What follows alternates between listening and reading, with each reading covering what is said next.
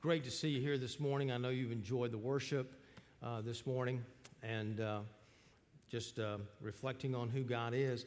I want us to turn in the Bible this morning, our Bibles, to Psalm 73, and we're going to be looking at that. Let me just say that before we get started, we uh, appreciate so much you just being here, and I want you to know before I preach, I do love you. No, I mean, I do love you, but I don't have to warn you or anything like that. But um, I know that um, many of us, here, perhaps, or are visiting here, uh, maybe for the first time, many of you. And we do have a thing called a little get together called Dinner with the Pastor uh, this afternoon at 5 o'clock. It's a time where you can come and, and meet some of the pastors that are here, including myself. And I just share with you a little bit about my life, about the church, have a little dinner, real laid back time, uh, no pressure to join or anything like that, just kind of a get acquainted time. And uh, we'll be meeting out here in the atrium. So if you've not signed up for that, we do need to know about that before you leave here today. And so be sure to put that on your little welcome card, and uh, we'll look at that after the service and make sure there's enough food here for you tonight. Nice meal and a really nice time with some people that are like you. They're maybe kicking the tires a little bit of the church, you just want to get to know some people, and um, give me a chance to get to know you as well.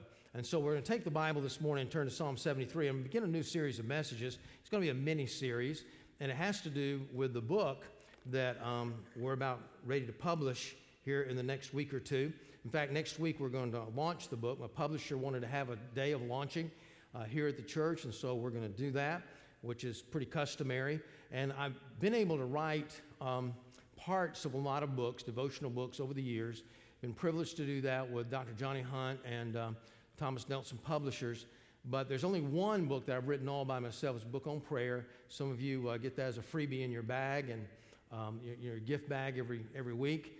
But uh, this book is being published by uh, Christian Literature Crusade, and the publishers are um, um, putting it together. And so it's taken a few years to get it through. And so the reason I wanted to tell you that, especially um, so grateful for you today, is that uh, you've given me a, a, sabbatical, a little small sabbatical, the last couple of years. It's allowed me to get started on the book and kind of finish the book up, and then it's taken about a year to uh, to actually edit it and publish it. And so it's coming out next week. And so I'm, I'm looking at, um, at, really just preaching uh, three messages. And for example, Psalm 73 is not even in the book, for as what I can remember. But I've learned a lot of things uh, in the last year. And so I want to share some of those things with you tonight or this morning, but also just talk about a little bit about what's in the book as well. Because um, this is not just a book I've written, it comes from my life. I really feel like that if you're thinking about uh, quitting anything at all, uh, you need to read this book first. I think it'll be a, a, great encouragement to you. But in looking at this, one of the one of the reasons why I was inspired to do that, do this book, is because, like many other pastors, I preached on courageous faith so many times, and I've stood up here and just t- ask you to say, "Hey, look, get down deep with God and faith with God, and have some courage to step out on faith and do something great." You know, be a, a giant killer or a lion tamer, you know, lion taming faith, the great faith of Hebrews chapter 11 and all that stuff. But, you know, it's difficult to say, hey, I, I want that giant killing faith and do something great for God when in reality it's tough just to make it through the day and have enough faith and courage to deal with life's adversities day to day to day. And there's a story that Ron Dunn tells about his own personal life. Ron Dunn is one of my favorite pastors and, uh, um, and evangelists of all time.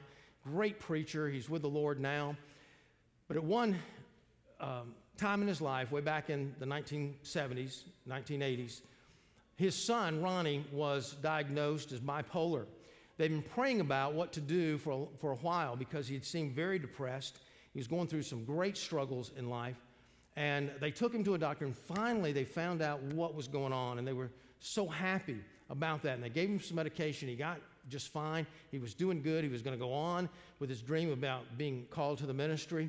And but one day, Ronnie got really, um, a period of time, got really confident about how he was feeling and left off his medicine for a while. They didn't, Ron and his wife did not know that, and they went off to a revival meeting. And when they got back, Ronnie had committed suicide. How do you get over something like that? How do you deal with something? I'm not even sure if he ever really got over it. He dealt with it as best he could.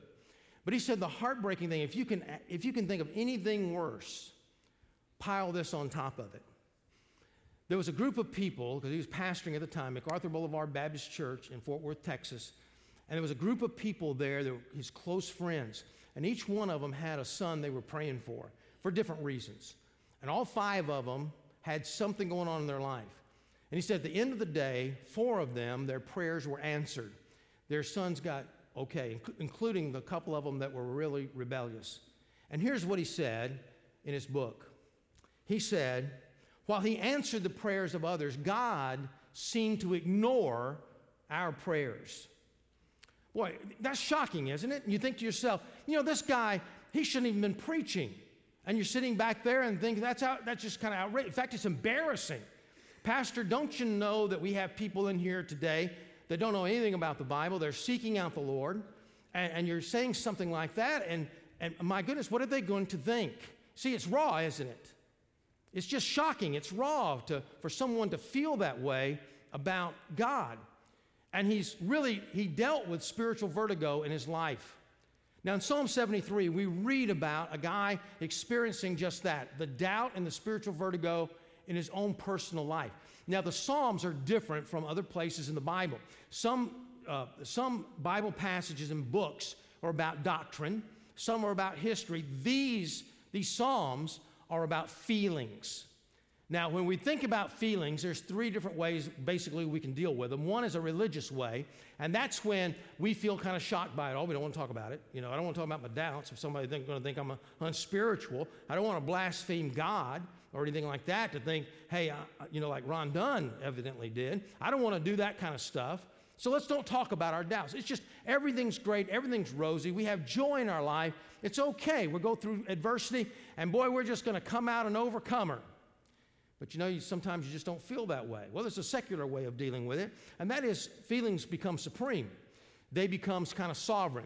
You know, I felt in I fell in love with this girl, and so I left my wife to go with this girl. Well, it's just all about your feelings. That's okay, says the secular world, because you've got to go with love. You've got to go with your feelings. Or I felt I was this kind of person, so I had to act in this way. Of course, you had to act in that way. You're, you felt like you were that kind of person. Then there's the psalmist way of de- dealing with things, and that is they were praying their feelings. That's what the Psalms are. They're praying out, they're crying out to God with their own personal feelings. And Asaph here is doubting God. He knows, now, Asaph knows about God, he knows God, he knows all the facts about God, and intellectually he, he understands all that, but his feelings, his emotions are not following his thoughts and his real true beliefs about God. He's suffering spiritual vertigo. So, what is that? What is spiritual vertigo? Number two, what are the causes? Number three, what do we do about it? First of all, what is what are we talking about when we talk about spiritual vertigo? Look with me in verse one. Surely God is good to Israel, to those who are pure in heart. But as for me, my feet came close to stumbling, my steps had almost slipped, for I was envious of the arrogant, and I saw the prosperity of the wicked. Notice the word I, or the, the phrase, I saw. Um, my title of this book came from an experience I had several years ago. One of my sons was involved in a, one of those year round basketball teams. You know, in the Oviedo area, basically, you have to choose a sport by the time you're, you know, three, you know, or something. And just concentrate on that and play it year round, you know, if you want to be, uh, you know, in the uh, NBA or something or NFL. And so you, you have to concentrate on one sport. So he was in high school. He played for this basketball team, played 50 out of 52 weeks out of the year. So you know when summer came around, he still had to play ball.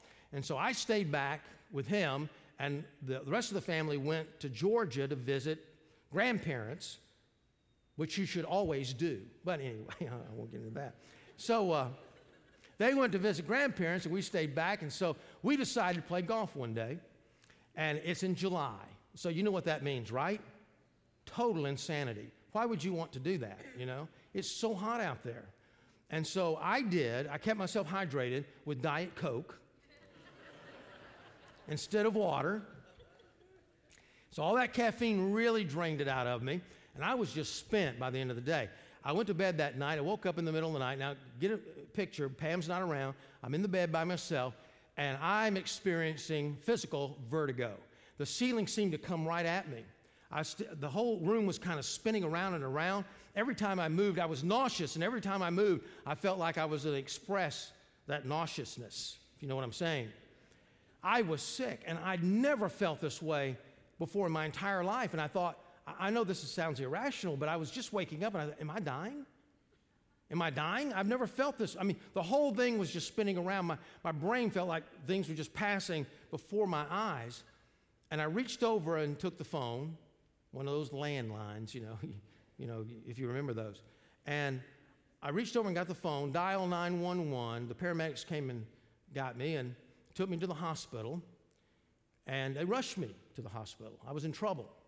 They gave me an IV and put the fluids back into my system, and I was pretty much okay. And within a couple of days, I was fine. Now, I was experiencing physical vertigo. So when you look that up and you think, well, what is physical vertigo?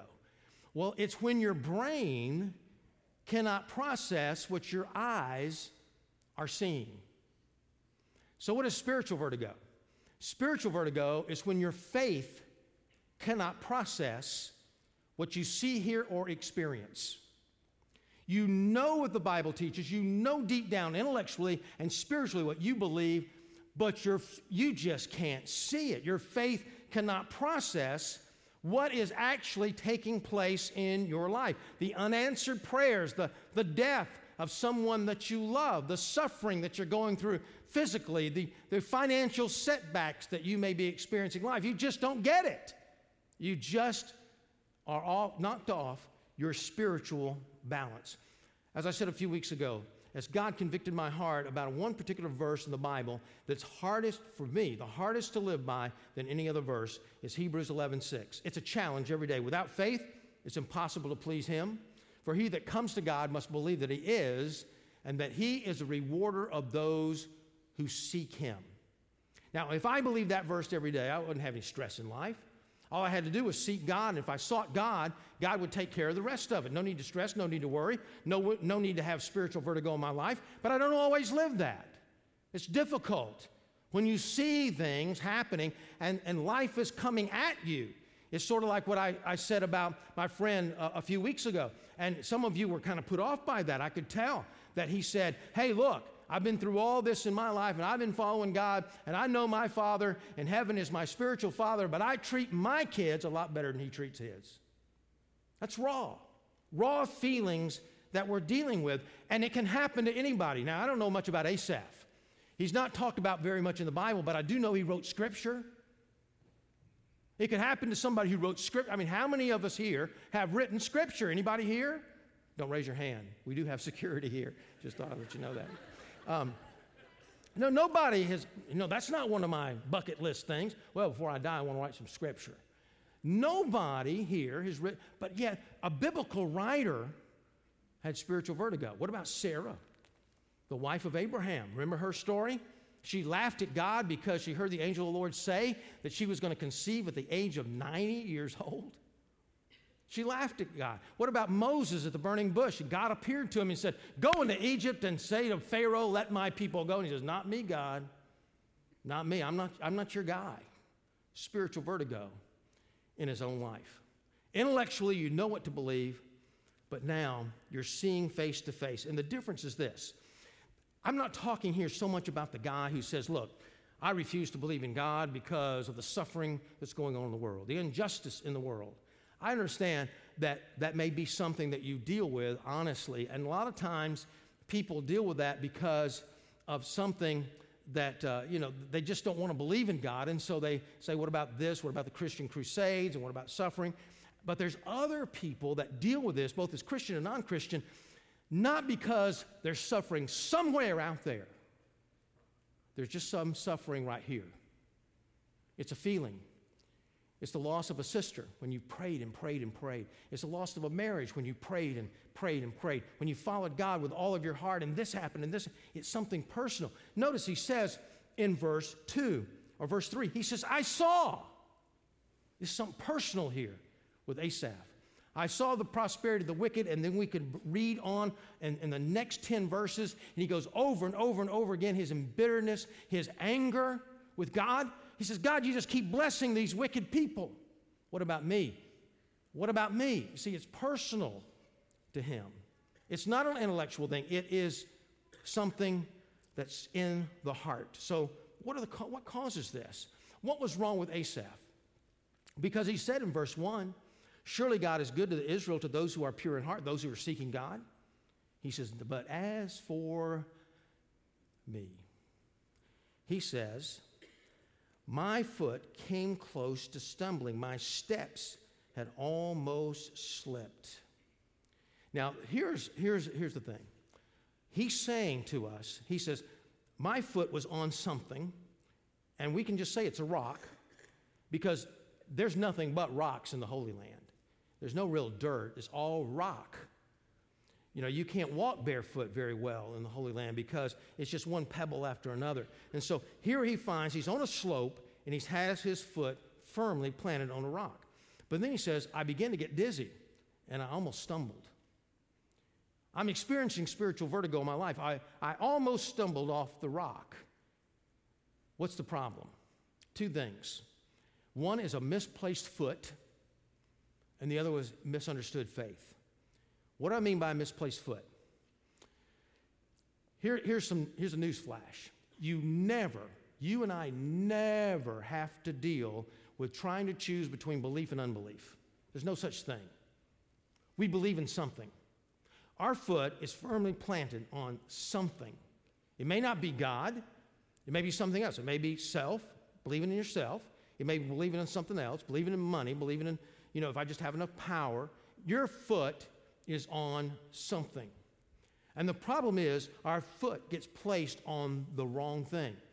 Something else is Lord in our life. Something else is on the throne of our life. Something else is what we lean on, the foundation to life, that which gives us a sure footedness. Jesus, at the end of the Sermon on the Mount, said, If you go by these teachings of mine, I will compare you to a person who built his house upon a rock. And the storms came, and the winds blew, and great was the storm, and great was the fall, uh, or rather, rather, the house did not fall. Why? He said, because it was founded upon a rock. He said, But if you don't do these things of mine, I will compare you to a person who built his house upon the sand. The winds came, the hurricane came along, the tornadoes blew, and great was the fall of the house because it was not founded upon the rock, just sand. Same house, same rooms, same decoration, same look. One was on the rock of Jesus Christ, our rock, our sure foundation. The Bible calls him our cornerstone. And one really didn't have a foundation at all. They, they just picked out something, something in their life to put their foot upon, some belief, some God, some treasure they've had in their life. Um, a few years ago, I, a couple of years ago, I gave this illustration with a $20 bill, and I can tell you uh, more people paid attention to a 20 than there are a 1, you know, coming into this illustration. How much is this? Th- this uh, little bill here has 1 on it. How much is this worth? Somebody tell me. $1. Are you sure? How do you know? How do you know it's worth $1? Because it says 1. The U.S. Treasury has placed a value on this piece of paper. It's $1. Now, I can tell you that this piece of paper, no matter how precious it is, is probably worth, worth less than a penny. They pay less than a penny for the paper. Uh, you buy it in bulk, and heaven knows our government buys this stuff in bulk. Uh, but I'm just saying, probably shouldn't be saying, but you know, I am saying. Uh, you know, so, and what about the ink? Oh, the ink is priceless, right? No, the ink, less than a penny, a worth of ink. And so there's this piece of paper is worth less than a penny. But yet our government says it's worth a dollar. Now, here's a, an artist. He paints a picture. In fact, he paints a lot of them. Can't sell them for nothing. He can't give them away. He dies. And all of a sudden, the paintings become priceless. What's changed? He said, oh, well, you know, the oil went up. Oil's going up. And no, it's the canvas. They're so expensive these days. Must be the framing. No, someone, someone has said that's a treasure, and they assigned a value. You and I assign values to our foundation, to our treasure in life. Jesus said, where your treasure is, that's where your heart's going to be also, and vice versa. So we assign what's going to be the treasure in our life. It's the same place we're placing our foot. This is the most important thing in my life. Now, what, what happens? What happens when we place our foot on the wrong thing? When our treasure is in the wrong thing, it becomes supreme in our life. We choose to make that supreme in our life. Therefore, it begins, we begin to have confidence and faith in that thing, and it begins to control our life. And so that's kind of our, our little idol. It could be something good, it could be our family, but it could also be a sport, it could be money, it could be a job, it could be fame, it could be success. We men are guilty of that a lot.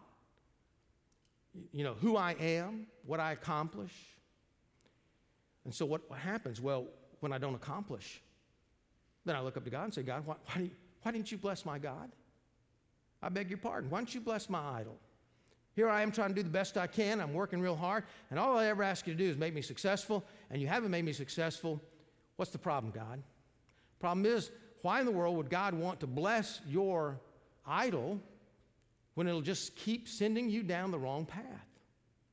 So there's a misplaced foot here. Anytime I'm afraid of losing something, chances are that's an idol in my life. Anytime, in fact, I, I wrote an, uh, I didn't write an article, I read an article, excuse me, about a guy says, says that the greatest idol in the church is fear. Well, that's not true because to worship, to be have an idol, you got to worship that. You got to put it first. And maybe fear is first, but fear really reveals what our idol is.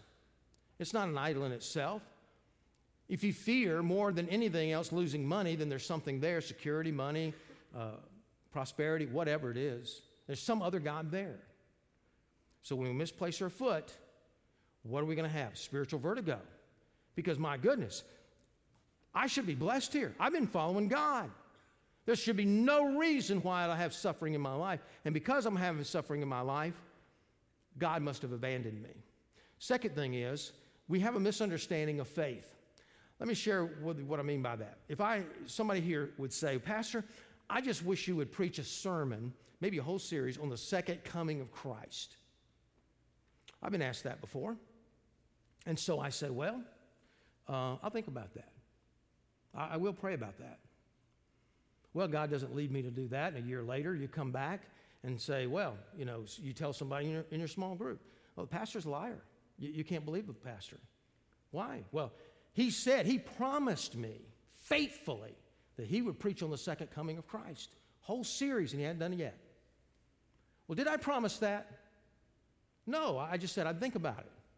But we put that off on God. God, this is something I really want in life. I want to be popular. God, I'm not popular. So what good are you? Getting raw about it just for a moment. Well, God, I, I wanted this much money. I wanted success in my life. And God, you promised it, but I don't have it. Did He really promise you that? Is there anything in the Bible that says God, God has promised you what you want in, in your life? This particular thing you're thinking about, even right now. Has He promised? You see, that's just expectations of God. It's not real faith. The Bible teaches in Hebrews 11 that basically faith is taking God at His word. And when you take God at His word, things begin to change in your life. Faith becomes then something that you're trusting God that He has actually promised. Now, Os Guinness has said it best. He said, faith is between two worlds. If I were to say it's a tension between the no longer and the not yet. The past pointing to the future. You've got to have the past in faith before you can look toward the future. That's why in the Old Testament you'll find so many guys preaching, I mean, uh, rather, when they start praying, they start praying and, and just start buttering up God, it looks like. They say, God, you've done this for Israel and this and this and this. They're not buttering up God like I used to think. What they're doing is building up their own faith. They're looking at what has gone on in the past.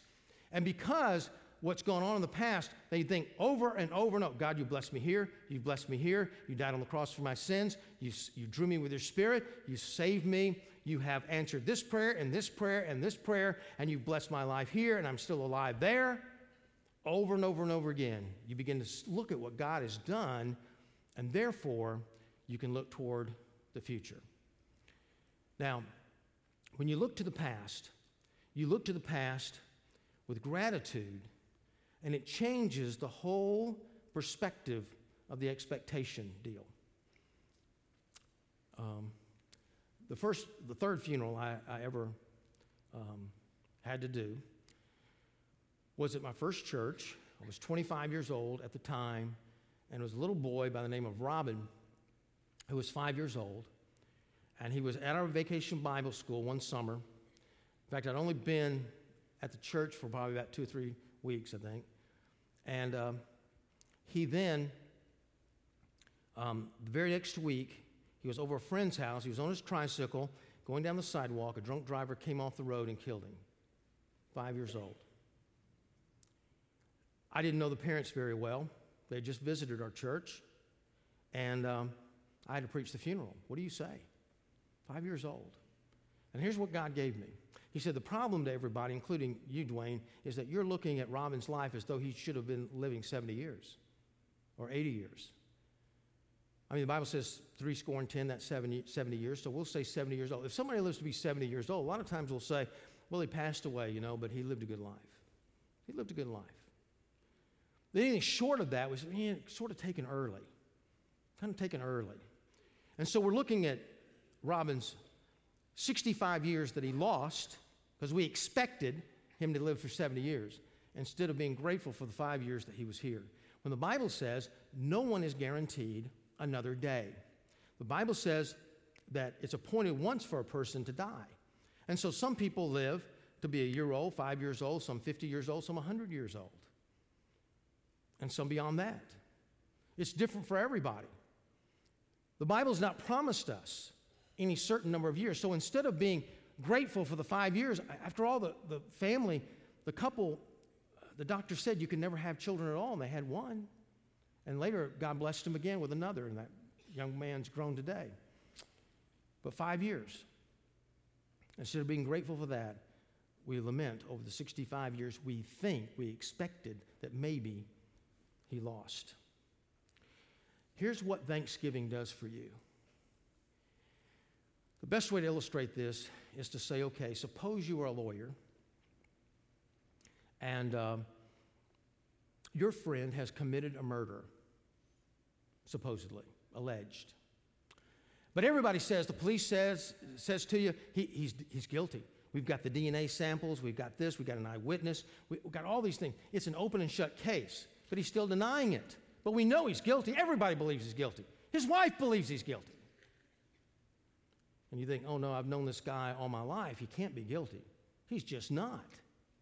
I talked to him the day before. We had this heart to heart discussion the day after when we didn't even know this person was murdered. There's no way he could. I believe in this person. I believe in him. So, because you believe in him, you begin to turn over every stone.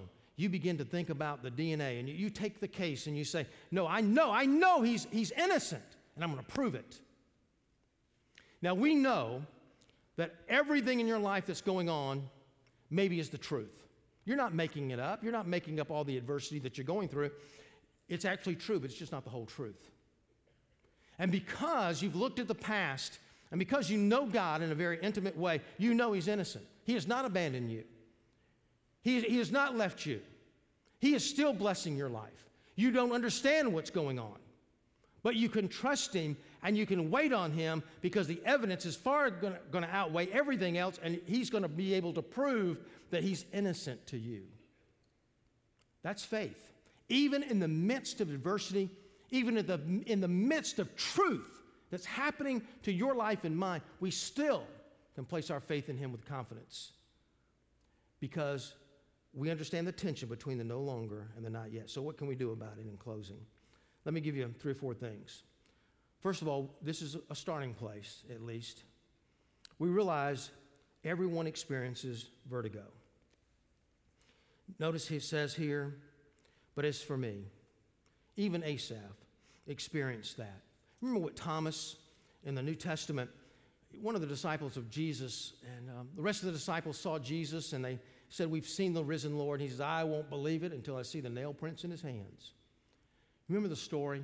Jesus came to Thomas and said, Behold, the nail prints. And he made the greatest confession, maybe of all of the New Testament, when he, he bowed down to him. He said, My Lord and my God. You see, he started out with uncertainty.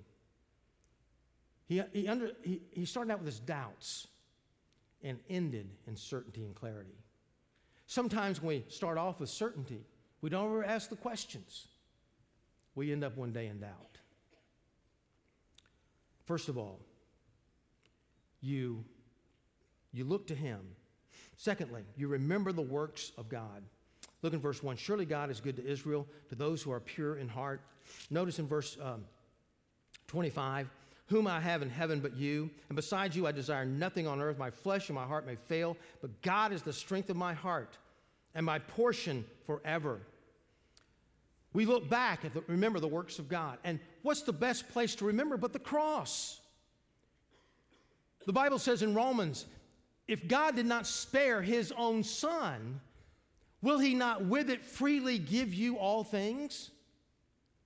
We come to the cross. Paul says, I glory in nothing, I boast in nothing except the cross of Jesus Christ, where he died for me, which the world has been crucified to me and I to the world. We remember the Lord, we remember the works that he's done, the no longer to point to the not yet. Do you remember what he's done for you? Do you remember the cross? Do you remember the time that you reached out and received Jesus into your heart? What an emotional, uplifting experience that was when you felt so abandoned and so alone, and He reached out and touched you. That same Savior is with you today. But then, thirdly, you got to reposition your foot. What's your, what is your foot on? What rock do you find? Again, there's no, there's no choice between belief and unbelief. It's a choice of what you're going to believe in. What is your foot resting upon? What foundation do you really have in life? It's like the story Bob Buford tells with um, life coach, marketer Michael Kami. He came to Michael Kami, who's atheist at the time at least, and he said, Bob Buford said, You know, I've been in cable TV all these years, I've made a lot of money, but now I'm, I'm ready to go in a separate direction. I'm, I'm, it's halftime in my life, and I'm taking the second half in a new direction altogether. And he says, I need you to help me plan that. And so Michael Kami began to listen to him, and he says, Okay, Bob, here's the thing. There's two things that keep coming up in our conversation over and over and over again. One is money, and the other is Jesus Christ. And he drew a circle um, on a piece of paper, and he says, Now, Bob, I want you to write down for me the number one thing in your life, whether it's money or Jesus Christ, and be careful because they're opposite things sometimes. They're different, and whatever you put down in the circle is going to dictate the plan that we um, have for your life. Well, without, what do you do? You're a Christian, the guy doesn't believe in God, you put down Jesus Christ. But he said, as I, Bob Buford said, as I wrote that, I realized that I had never made that demonstrative, overall, overarching commitment that everything in my life from then on out will be led by the Lord. So, as we're drawing a circle in your own mind, what's going to be in the middle? What is the most important thing? What is the foundation? What is the treasure of your life? What's going to be in the circle? Because that will determine whether you wrestle with spiritual vertigo the rest of your life or if you come to the place of real victory over your doubts. And then, fourthly, realize this very encouraging word here that the psalmist gives us at the end. He says, verse 21 When my heart was embittered and I was pierced within, then I was senseless and ignorant. But listen to what he says I was like a beast before you. I was so angry. I was a beast. But he says this Nevertheless, I am continually with you. You have not you have rather taken hold of my right hand. With your counsel, you will guide me, and afterward receive me to glory. You see, through it all, through all of our doubts, through all of our questions, God never lets go of our hand. I love the, the hymn, the old hymn, The Solid Rock. And the second verse goes like this When darkness seems to hide his face, I rest on his unchanging grace. Isn't that great? If you know that, just say it. Well, you don't have to sing it. Say it with me. When darkness seems to hide his face, I rest on his unchanging grace. You feel like you're in darkness? God still has your hand. You know, Jesus on the cross, this beautiful, beautiful thing here. When Jesus was on the cross, he cried out, My God, my God, why hast thou forsaken me? And at that moment, Jesus took on your sins and mine. And God withdrew his hand from Jesus. The Father withdrew his hand from his Son. He felt abandoned. Now, I believe that Jesus understood that that would happen to him when he left heaven. I just don't think he could, he could not comprehend the experience of what it would feel like to take on the sins of the world and knowing your Father was no longer connected for a moment emotionally, that he had withdrawn his hand. But here's the beauty God the Father withdrew his hand from the Son for a moment, that he would never have to withdraw his hand from you. He took on your sin, he took on my sin as well. When darkness seems to hide his face, I rest on God's unchanging grace. On Christ, the solid rock, I stand. All other ground is sinking sand. All other ground is sinking sand. So, where does your foot lie today? All of us experience spiritual vertigo. We learn so much through it. But you can come out victorious, trusting God on the other side. But it just depends. Where are you going to place your foot? Your hand's in His. Where's your foot? With heads bowed and eyes closed.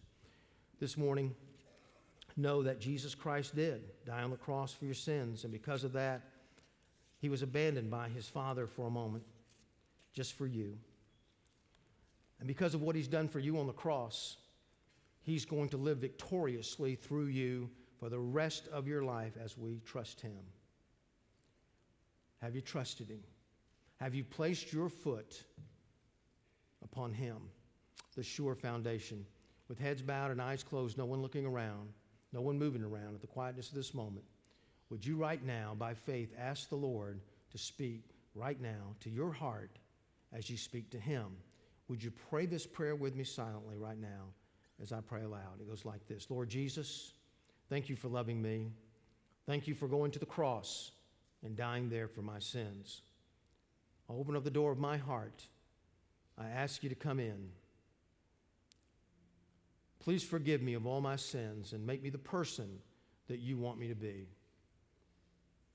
In Jesus' name. With heads bowed and eyes closed right now as we stand together, here's the invitation.